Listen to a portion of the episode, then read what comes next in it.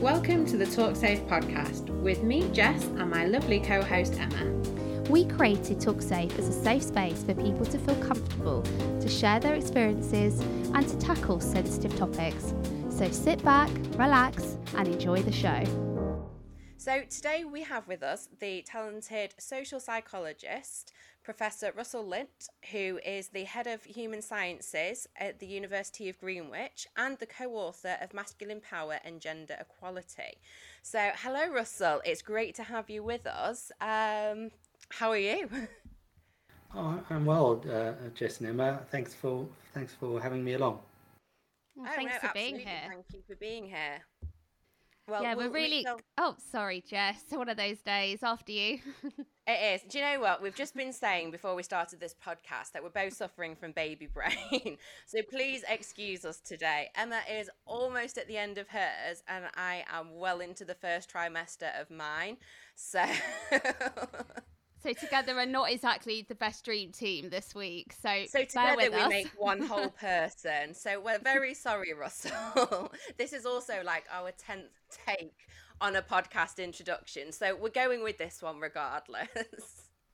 So I met you, Russell, through um, Gershon, and Gershon is the editor for Healthy for Men, and he runs his own podcast called the Podmentary series. And we discussed the sort of line in the sand moment around Sarah Everard.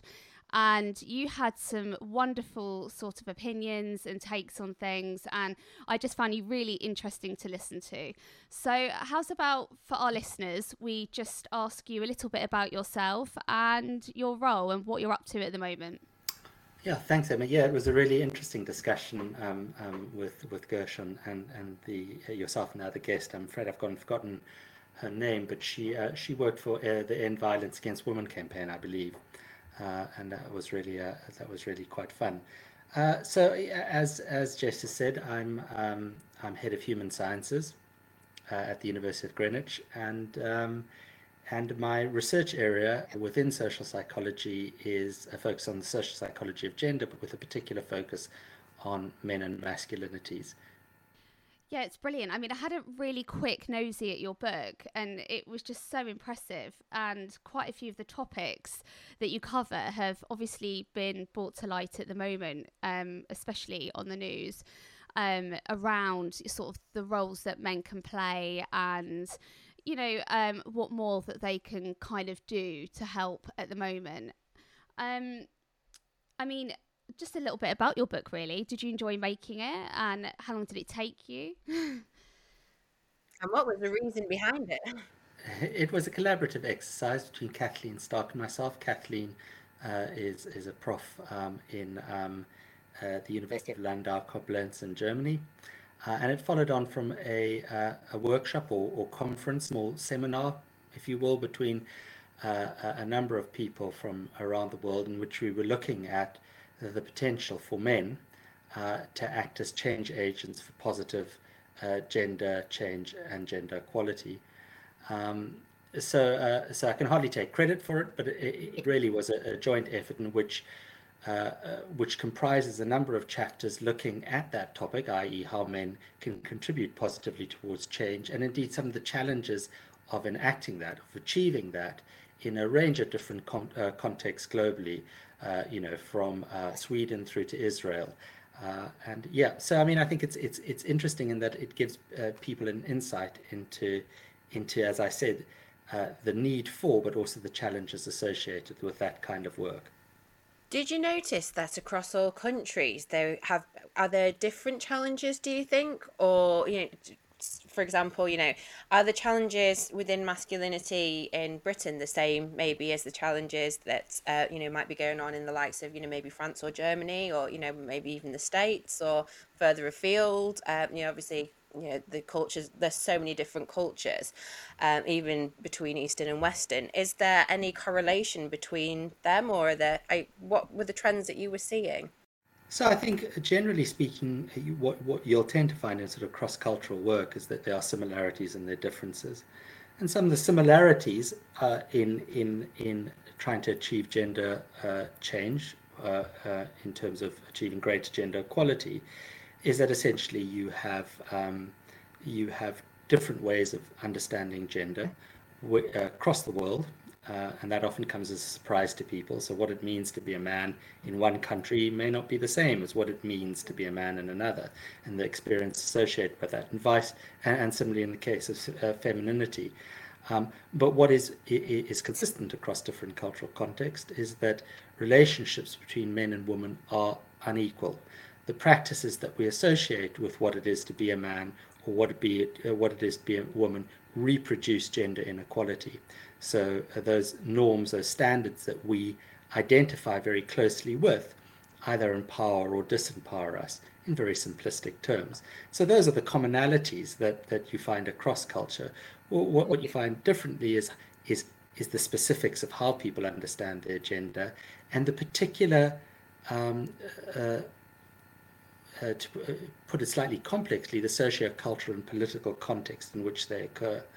Um, so, uh, you know, if you took uh, Yaron Swartz's uh, uh, chapter, for instance, where he discusses um, the, the politics of pro feminist men who engage in Israeli high school gender equality intervention programs, the very specificity or the particular uh, particularities concerning those gender intervention programs within Israeli uh, young men are, are, very particular to Israel.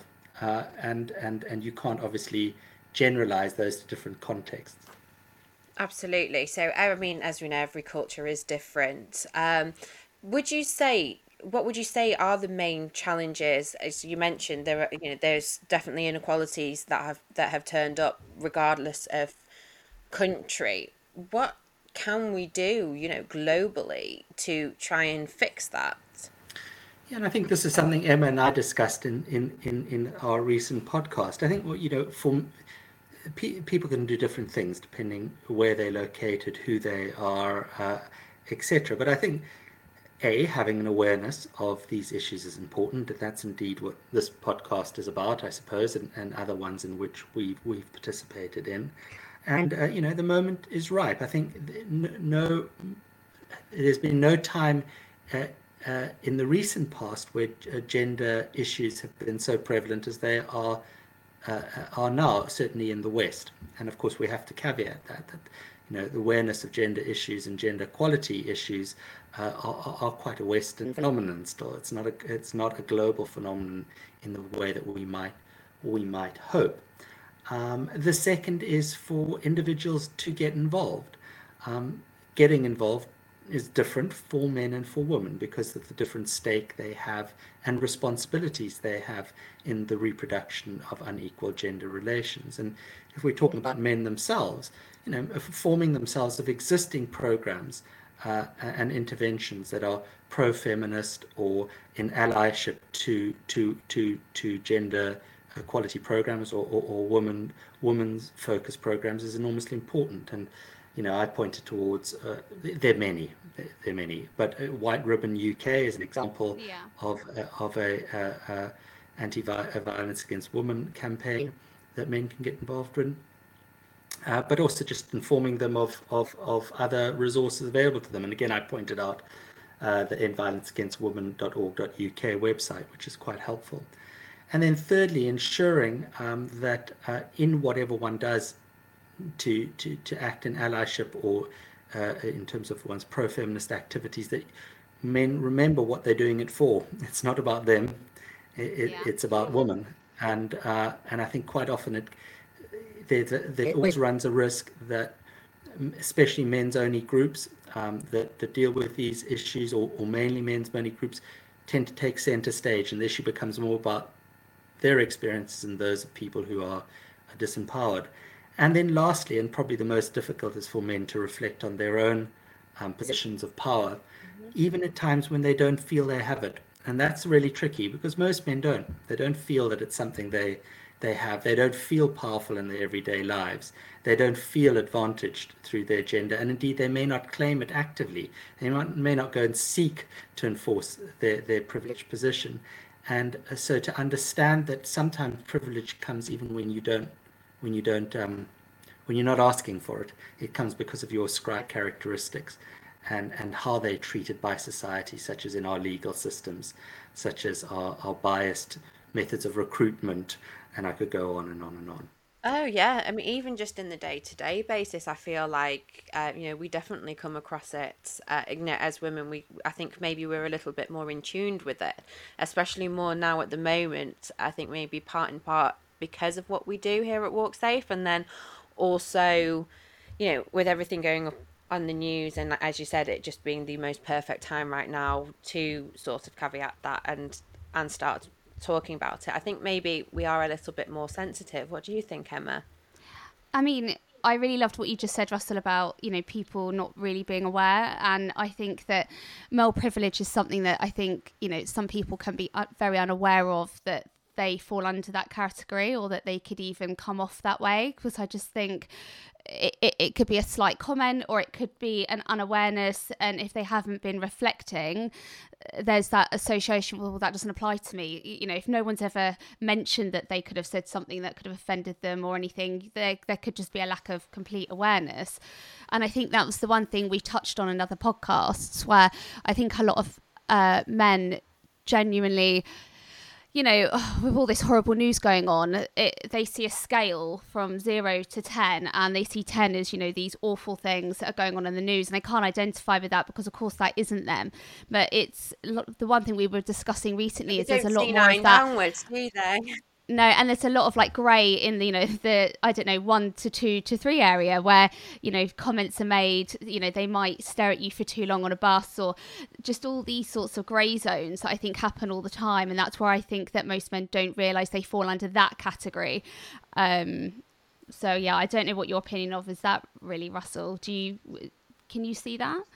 Well, I, I, think that privilege is often hidden in the way that I've described, is people don't often see the privilege they have. Mm and that, that that may be because it's been given to them because of their ascribed characteristics and you know we can talk about other social characteristics such as heterosexuality or or whiteness yeah. or you know yeah. those are things that we often uh, don't don't accept some of our privilege but uh, or, or, because it's not it, it's not overt it's not visible to us um, but I think some ways in which one's privilege can be made overt is to hear the stories of people who don't who, who don't inhabit your social uh, social category, and in this case, gender. So to, uh, you know, it is important for for for, uh, to, for men to, to, to, to listen and, and open themselves up to those sorts of stories. And I think we used some examples, didn't we, Emma? I think I used two, and you know, when I was slightly younger, and I remember walking with a, a girlfriend down the street, and she was wolf whistled, and I said, "What on earth is that?"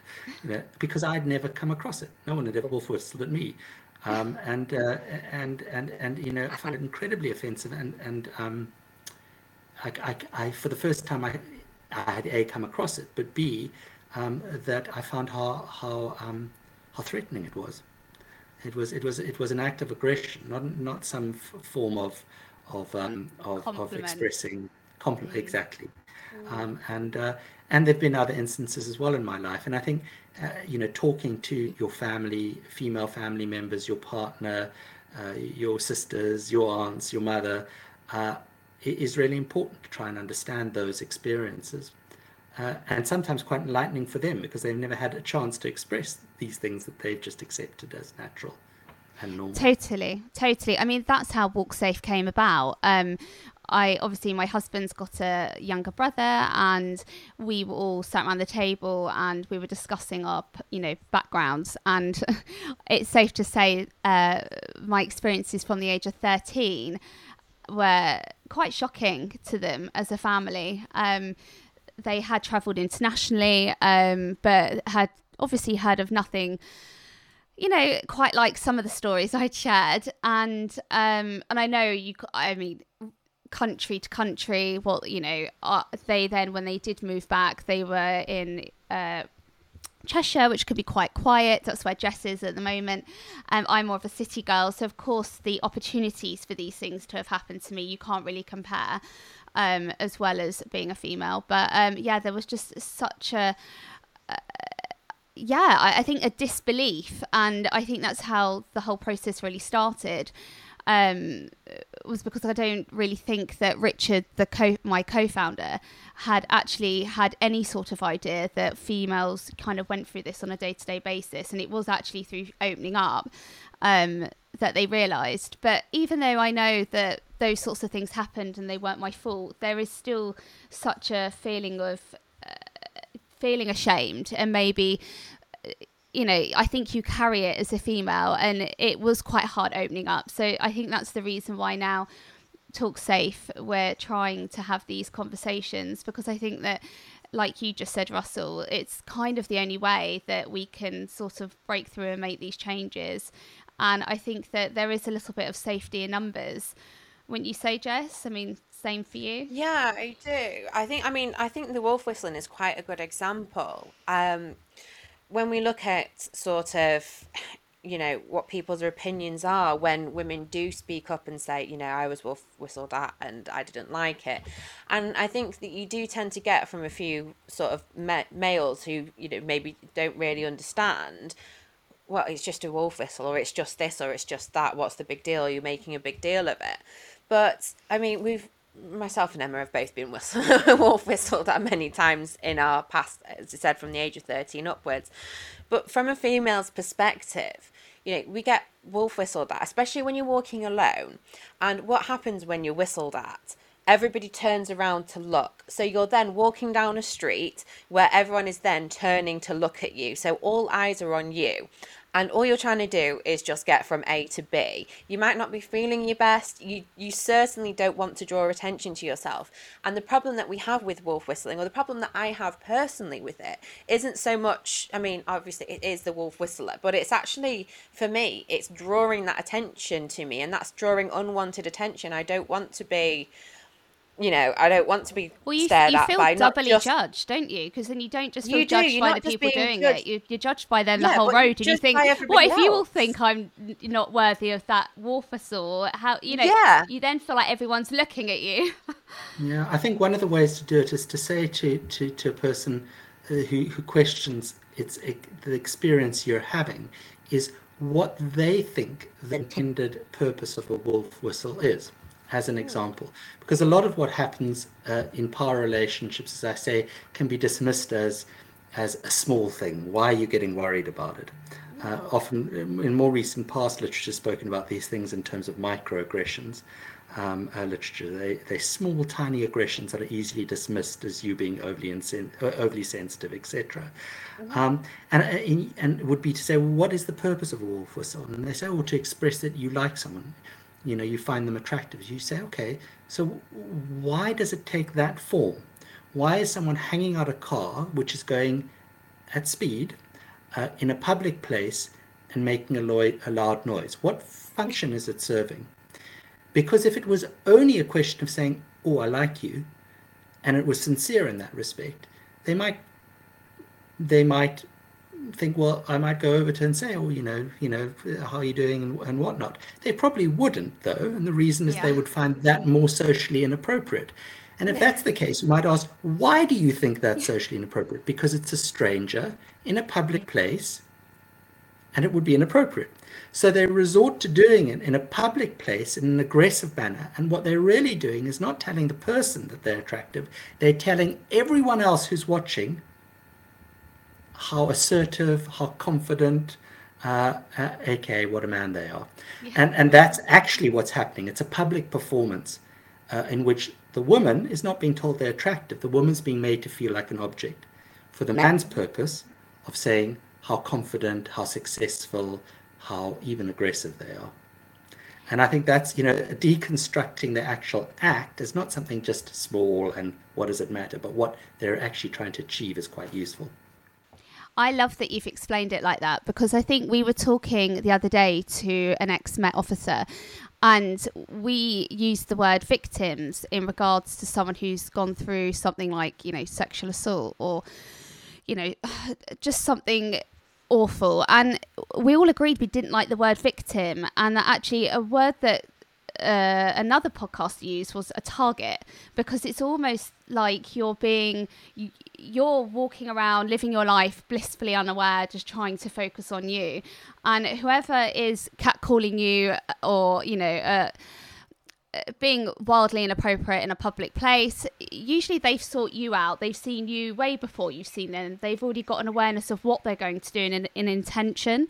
And I think that's really vital because I think victim really does make you feel like, I don't know, that you just, it's a a weak term. I don't know. You you feel helpless, but target it. It feels more empowering, and it feels like, well, yeah, you did have your sights set on me, and there was nothing I could have done about that.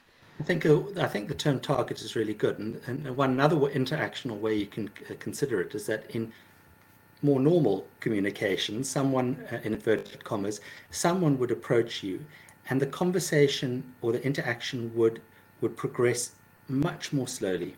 So that at, a, at any point you could disengage and say, no, thank you, or uh, not today. So if someone's trying to sell you a newspaper and you say, oh, no, thank you, and then they, they, they leave you alone. In a wolf whistle, the person has predetermined your response, or, or, or rather, not let you have a response. They've gone from A to Z at high speed in an interaction and not allowed you to say, hold on a moment, I don't want you to wolf whistle at me. Or uh, you know, if they approach you, say hello, you say, oh, sorry, I'm very busy, and you move on. So it's aggressive in the sense that you haven't followed appropriate social interaction where you've given the other person a chance to say, no, thank you. And I think that's the problem. They've treated you and their interaction as a predetermined outcome. Totally. Absolutely. I absolutely totally agree with that. Now, you know, discussing things, you know, sort of the smaller things on sort of the grand scale of things. I say it's small, but you know, in the grand scheme of things, they're not small. How do we? Where? Well, I there's two questions here. Where do we stop this for the future generations, and how do we stop this? How do we break this chain? And whose responsibility, in your eyes, Russell, do you think that should go to? I mean, does that go to the parents? Does that go to schools? Is it you know within the government? Is it within sort of, you know, we're talking multiculturally? Should it be, you know, the religious houses, you know, the you know, the churches, the mosques, the synagogues? Whose responsibility is it to break this chain and, you know, stop what is going on at this generation? I'd say it's all of our responsibility on an ongoing basis. The responsibility never ends. Um, but clearly, in an unequal uh, uh set of relationships, a person who holds power holds the most responsibility. Uh, and that that's important. Uh, and that, that applies to all social relationships, including uh, gender, that men do have to be part of the problem solving because they're part of the problem. Or rather, should I say, that the way that masculinity is viewed as part of the problem. Um, I mean, from my, perspective, um, the, the problem is, is how we conceptualize gender. Uh, and gender isn't just masculine or feminine, it is gender relations, and they relate to each other. So, what it is to be ma- a woman is is not what it, want, it is to be a man, and vice versa. Often, although not ordin- always, they're defined in opposition to each other as a binary. And so, when we practice masculinity, we're also not practicing femininity. And when we practice femininity, we're also not practicing masculinity. So, we're actually reinforcing the existence of those things as real as real, natural, and normal. Uh, so, in a sense, we all have a, a, responsibility to look at our own gender practices uh, and the extent to which that's reinforcing this uh, gender relationships which are predicated on men's power and, and women's disadvantage. Um, but having said all that, it's a really difficult thing. People struggle with that because the way people see themselves, i.e., their identities as gendered, is very personally held. And when you ask people to look critically at how they practice their gender, um, they, they find it very threatening and, uh, and upsetting often. Um, but that doesn't obviate the, the, the need for men to take uh, an important role in recognizing that they are net be- beneficiaries of a set of gender understandings which privilege them to the advantage of women. Um, so, can I ask, do you think at the moment, with people sort of announcing their pronouns and how they would like to be addressed, do you feel that's a really positive step then to then be talking about gender and kind of opening up people's sort of eyes to, you know, what's masculine, feminine, if someone's fluid? Do you think that's kind of on its way to helping solve it? Well, perhaps slightly problematically, I mean, what I would say is I don't think these things actually exist. I think they exist, gender exists in so much as people experience them, how you behave. that will lead to certain experiences. So uh, if, if you follow that logic, which one could claim is evident historically, what it means to be a man and woman has changed over history, but it also changes over context. Uh, and, and, and we know in past there's been more than one gender in different cultures, uh, two genders, and indeed more than one sex. So um, the, these things are, are, are, things, ways we agree on being and behaving in society. And then when we behave in certain ways, we reinforce those as natural and normal. So in, in some sense, I would agree in saying that I think that possibilities are what's empowering. Um, possibilities, different ways of feeling, thinking, and behaving are empowering. So the more ideas we have and the more flexibility we have to behave in a way which is a self-enhancing, so improves our quality of life uh, and our experiences and enhances our ability to self-actualize uh, our potential as individuals is really important, so long as they it doesn't impinge on other people's uh, uh, uh equal treatment. And I think that's the really difficult thing, right? So, yeah. and that's some of the debate you get in trans issues. Uh, you know, the, the, the rather uh, the the heated debate between women and, and, and, and trans identities is is you know who has a claim to that identity, and uh, those are those are real concerns. I'm not sure there's a particularly clear answer to that, but that gives you some of the that shows you some of the conflicts that may emerge in discussing individual versus collective rights and empowerment. Yeah, that's so interesting. And I suppose, given the nature of your work and the fact you work with students, and you know, um, I suppose topics like this come up for you, or you see trends and topics, themes rather than topics, um, come up regularly. Do you feel that this is something you're constantly you know subconsciously looking at or finding yourself when you're looking at a group of students do you find that you can observe or see trends or i don't know do you, you find the whole thing still very fascinating do you think that your your job impacts you know your thoughts on it daily i just wondered if those two were linked at all well that's a big question um, I would say that, um, and I think we, we, might have chatted about this previously. I, I, think that today's students are, are much more uh, politically aware than they maybe were 20 years ago, certainly in, in, in the UK. And, and, when I when I first came here to, to do a PhD, I was always quite stunned how unpoliticized students were, and I think that's changed quite radically. And I suspect it's it's a feature of all sorts of things that happened over the last two decades disruption to social and economic systems, which I won't bore you with, um, which has led to some of these these sort of things emerging as more relevant. People see the, the relevance of politics again, which I think is a positive thing. Um, uh, as, as long as people are actually, uh, through uh, making politics re- relevant, they remind themselves what that's important for, and that's about equality uh, uh, and, and, and, and human, uh, enhancing the human condition, really and increasingly enhancing the human condition with environmental issues as well, uh, which is also important. But but but yes, so I think there's been a change in students. Am I still interested in it? Yes, of course, of course I am.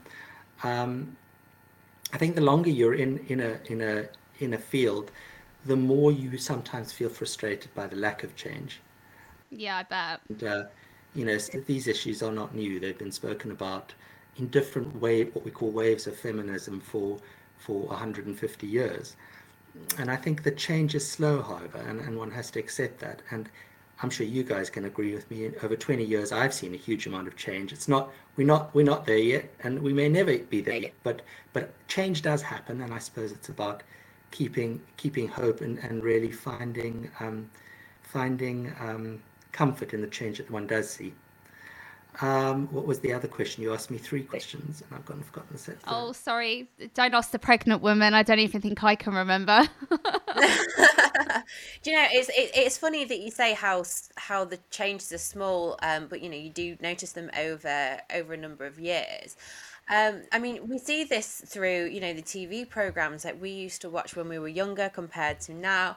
And, you know, there's been quite a lot, you know, of the, sort of the younger generation that are watching Friends for the first time. And, you know, Friends, mm. which, you know, myself and Emma grew up with, um, you know, our view of, of this TV program compared to the one of, you know, the, the you know, sort of the younger generation and the ones who are, you know, now now the students and as you said, who are a little bit more sort of interested in politics and you know I'd say they're a little bit savvy at that age in terms of politics than perhaps myself and Emma were. Um, I mean, to be honest, I knew nothing about politics and still my my thoughts are very limited. uh, I know what's going on with COVID, but apart from that, I'm uh, I'm still I wouldn't say that I was a whiz by any means. So I mean, I do think it is a great feat that the younger generation is now more interested in how the future is, and I also find it very interesting how you know their their views on equality and and in their minds what is right and wrong. It it's it can be so different in each gener- generation, you know, and not just you know myself and Emma are in our 30s you know they're in their 20s but even if we look at our parents everyone and you know and beyond our grandparents um it, it's very interesting how gender equality is different through the ages. Um i mean how would you suggest we tackle you know we're talking about having conversations between men and women but how do we tackle conversations and where do we start generationally I, I think that's that's very difficult, and I, I think I'm probably going to go back to a rather sort of philosophical answer, which probably you won't like. But ideas are really important, and and um, being tolerant to, to, to receive different viewpoints is is the starting point. Doesn't mean you can always choose. Pe- uh, uh, you're going to convince people that they need to listen to different ideas.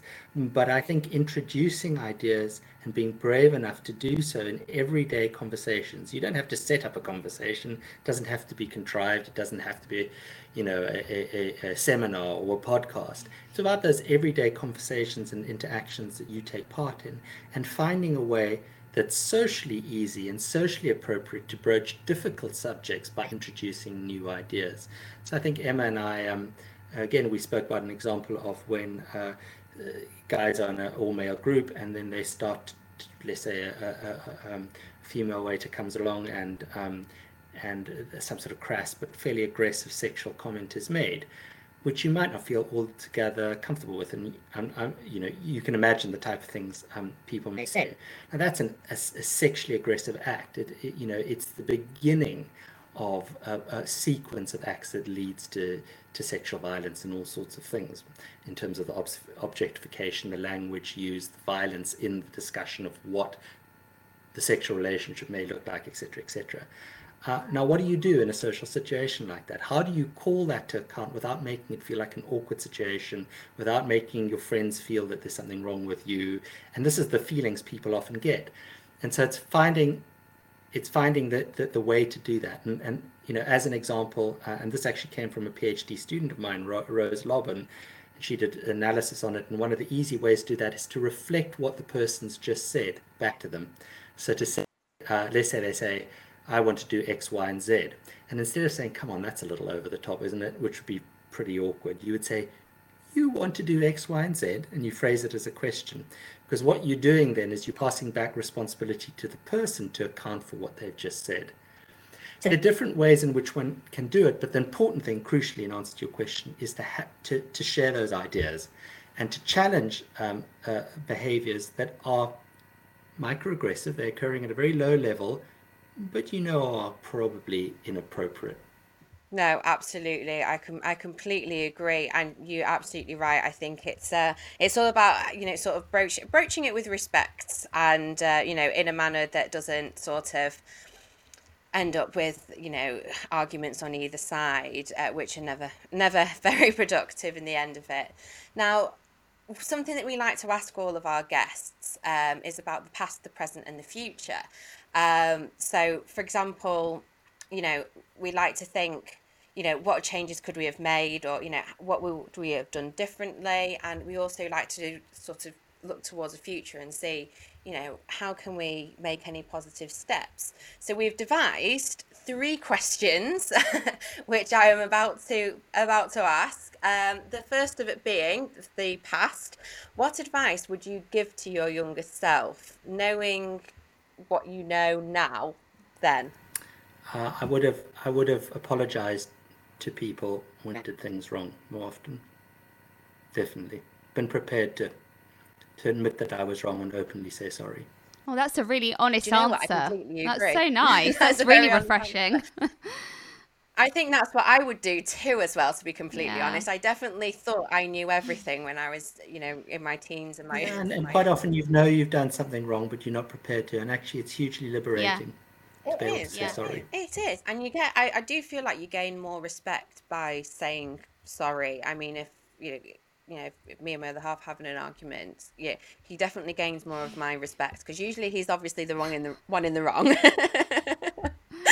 it's, it's it- when he does admit he's wrong, and he is very, to be fair to him, very good at doing that. I always, it always tends to diffuse arguments because I always have to give that to him and say, do you know what? Actually, at least you've held your hands up and said, "I'm sorry." All right. I love that you did a gender And I'd like bias there. It's always his fault. He's a male. I No, bet Russell was thinking that. I'm pregnant and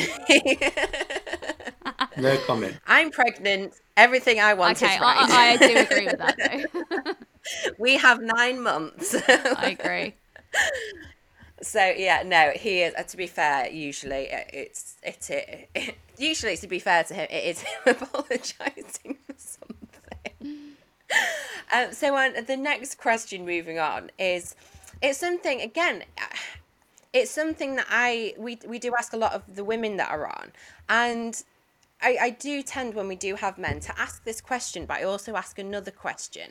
So the question we usually ask the women um, is, "Where do you feel the safest?" Now, the reason I'm not being gender genderist in any way, it's just that I do feel that men, you know, they don't sort of feel as unsafe on a day to day basis as women Or do. unless you do. But then I also want to go one one further and say and ask you: Are there any times that you have felt unsafe? Oh, okay. Well, that's two questions. That's unfair, That but is I'll two answer. both. questions. The, the first is, is yes, I would say a, a lot, and in gender terms, a lot of places unsafe. So, I mean, violent crime actually affects men more than women by men. So, men are the victims of violent crime by men more than women are. So, most male, uh, all male environments can be very threatening. I grew up in South Africa, and um, Oh wow! and it, uh, it um, you know, as a youngster, you know, going to clubs and stuff, I couldn't go to a club, and these were okay places; they weren't too dodgy, without someone trying to pick a fight. And you know, that's an inherently, you know, uh, the number of times I've been, you know, in several times actually, in South Africa, but also in London, um, uh, uh, cars drawing up and people just starting to pick a fight without you having done anything.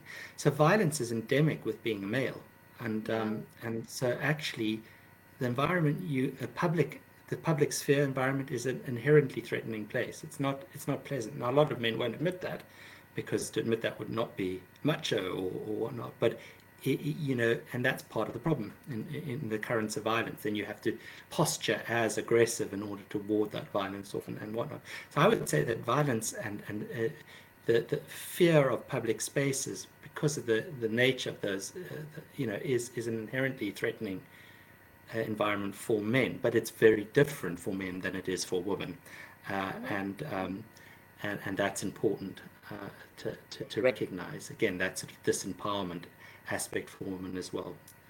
Um, so I would say that that I, I, I would say that you know I there are lots of things. I think the other thing about masculinity is that uh, men traditionally aren't able to express emotion in the same way.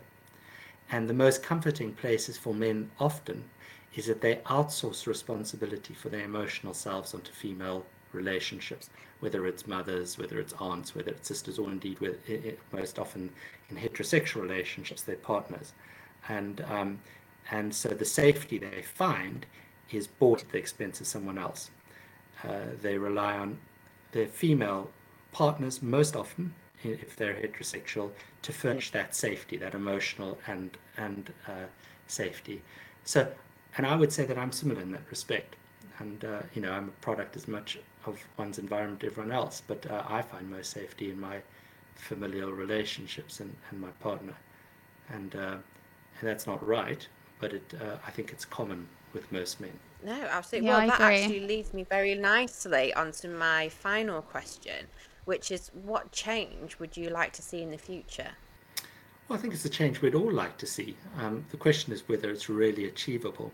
And, uh, you know, if one takes gender as a social category, just like ethnicity, as I said, social class, age, all those of things that we know are, are, are in which unequal power relations exhibit themselves.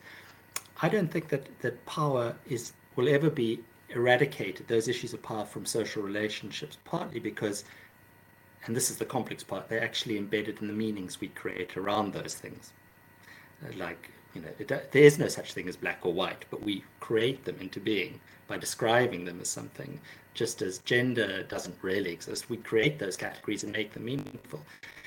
I think in beings, it's to remain critical constantly about how we make sense of the world and in making sense of the world, who that disadvantages and who it privileges. So, so if you say, um, for instance, and I know this is very theoretical, but it, it is important to understand ultimately that um, that if we understand men in certain ways, that allows men certain rights and entitlements to walk out at night, to not be wolf whistled, because women don't do that. That's not what women do.